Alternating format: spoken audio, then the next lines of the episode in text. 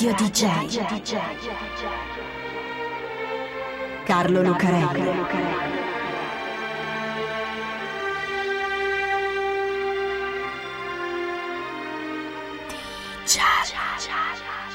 Carlo Lucarelli presenta Di Giallo, il radiodramma di Radio DJ.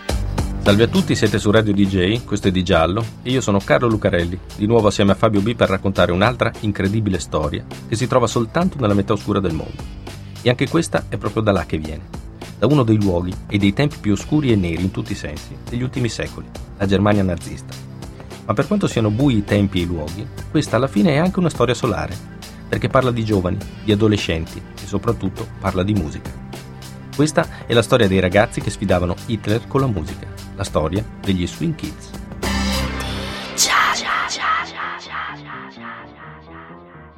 Immaginiamo una sera, ad Amburgo, metà anni 30, nel cuore della Germania nazista. C'è un gruppo di ragazzi che ne incontra un altro proveniente dalla direzione opposta. Sono vestiti in modo simile, hanno la stessa cultura, lo stesso stile di vita e quando si incontrano si salutano alzando il braccio. Swing Heil. Non che è il saluto nazista. Swing Heil, che è un'altra cosa. È un errore? Un difetto di pronuncia? Il saluto nazista è quasi uguale, ma no, l'hanno fatto apposta perché presi dall'abitudine e visto il luogo e il periodo, abbiamo immaginato quei ragazzi vestiti con le divise brune della gioventù hitleriana. Invece sono tutti giovani appassionati di musica jazz, quello di Count Basie, Duke Ellington e Betty Goodman. Così appassionati da vestirsi nello stesso modo e parlare con lo stesso gergo, come più avanti succederà a rockabilly, punk, dark e così via. Sono gli Swing Jugend, la gioventù dello swing, che verrà poi raccontata dal film Swing Kids di Thomas Carter. E rispetto ai vari gruppi di tendenza che verranno dopo, hanno qualche problema in più perché non si tratta soltanto di subire le critiche dei genitori e le occhiate della gente normale, o di evitare le risse con i gruppi rivali tipo mod, rocker o skin punk. La vita, per chi vuole seguire un certo tipo di musica e un certo stile, nella Germania di allora, è un po' più dura che a Londra, a Liverpool o sulle spiagge di Brighton.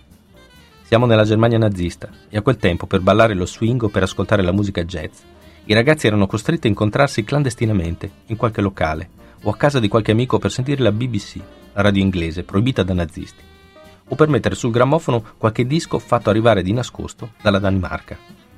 La sera c'era il coprifuoco. Gli eventi notturni sopravvivevano solo grazie al passaparola, ad una lista segreta di invitati che si dovevano presentare all'ingresso con una parola d'ordine per poter entrare e al continuo spostamento dei luoghi in cui venivano tenute le feste.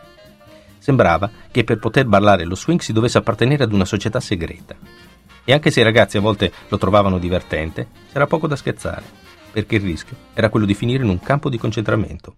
Gli swing Jugend indossavano vestiti all'inglese, con giacche lunghe che arrivavano a metà coscia e pantaloni stretti alle caviglie, scarpe larghe a punta con suole spesse e appositamente non lucidate. Portavano un cappello, quasi sempre una bombetta, e il colletto rotondo della camicia era sorretto da stecche di legno inserite sotto il papillon o anche sotto sciarpe sgargianti, un po' come i dandy inglesi della fine del secolo precedente. Portavano capelli lunghi, disordinati, lucidati con l'olio, perché la brillantina in quel periodo di grave austerità era difficile da trovare.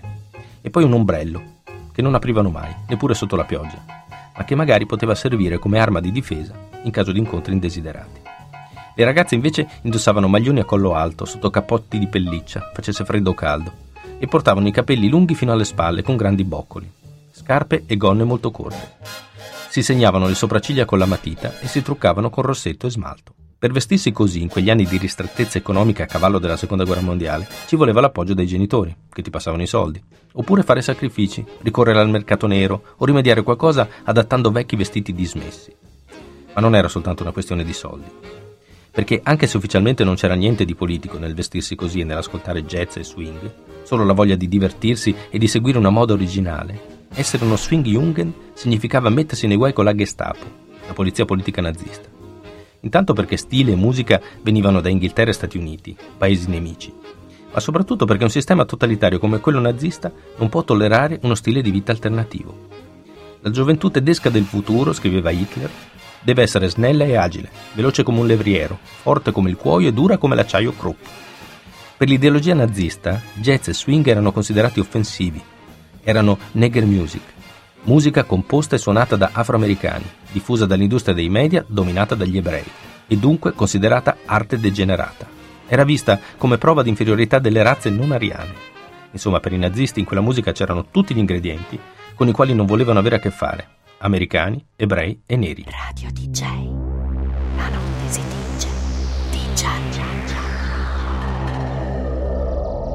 I regimi dittatoriali, soprattutto quelli totalitari, hanno sempre cercato di controllare e regolare cultura, arte e tempo libero. Esiste una cultura buona, un'arte buona e un tempo libero buono, che segue i dettami del partito, ed esistono arte, cultura e tempo libero cattivi. È un modo per entrare dentro alla testa e al cuore della gente, per dominarli meglio. Se il tempo libero non è più così libero, insomma è meglio. Cinema, pittura, poesia, vacanze, sabati pomeriggio e domenica sotto controllo, va bene, ma con la musica è sempre andata peggio. La musica ha una forza, una vivacità, una capacità di passare tra le pieghe dei regimi che è forte come quella della poesia, ma forse più rivoluzionaria, perché è una cosa che di solito si fa in gruppo e trascina con l'emozione. Ballare, per esempio.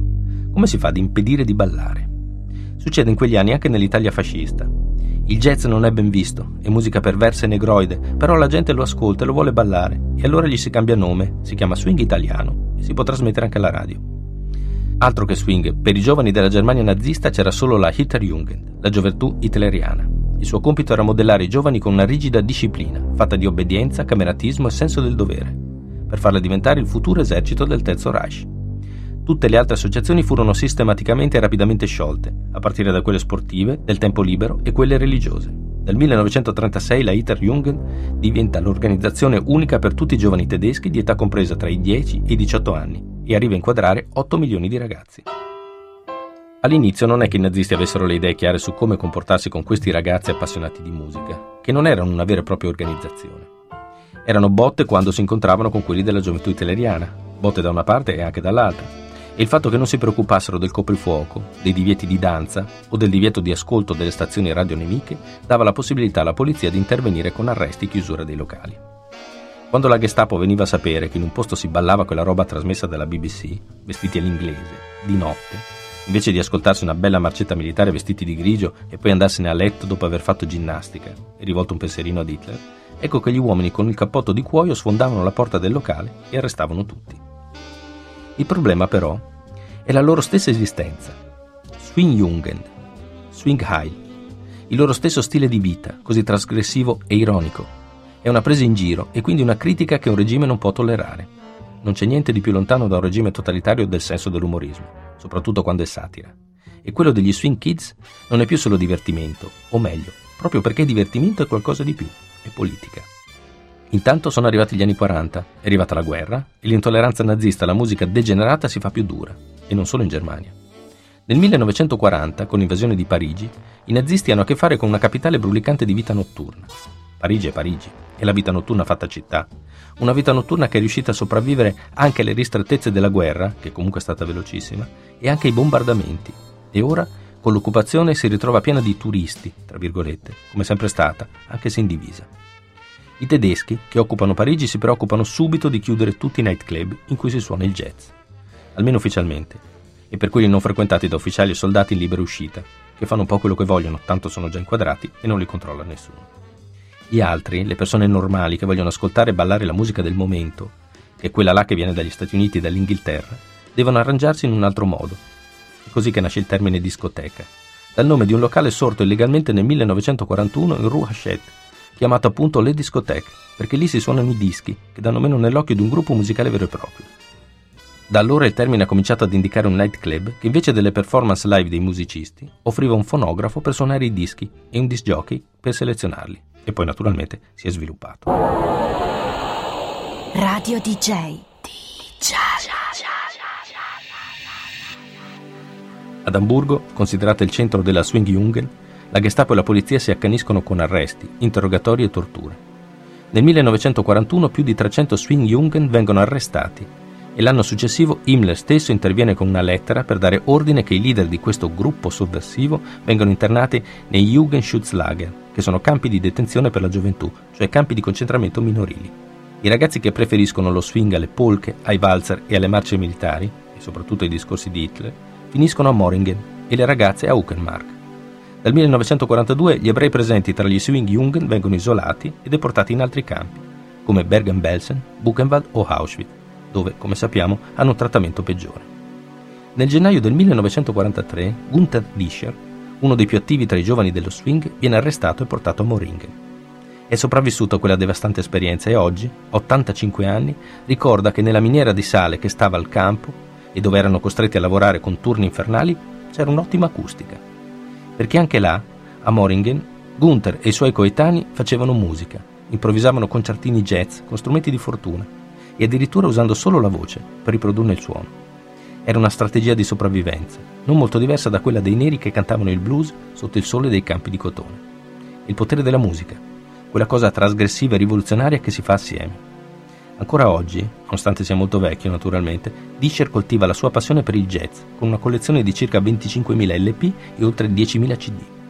Ha una propria etichetta e per la Gunther Disher Edition ha realizzato diverse compilation di tracce rare della sua collezione privata, che sono state restaurate e rimasterizzate con i suoi interventi personali, in cui illustra le caratteristiche dei vari artisti jazz.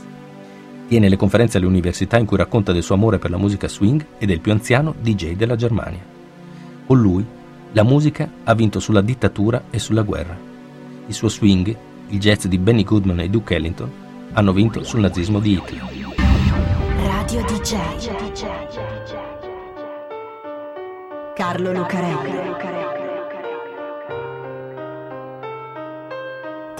DJ.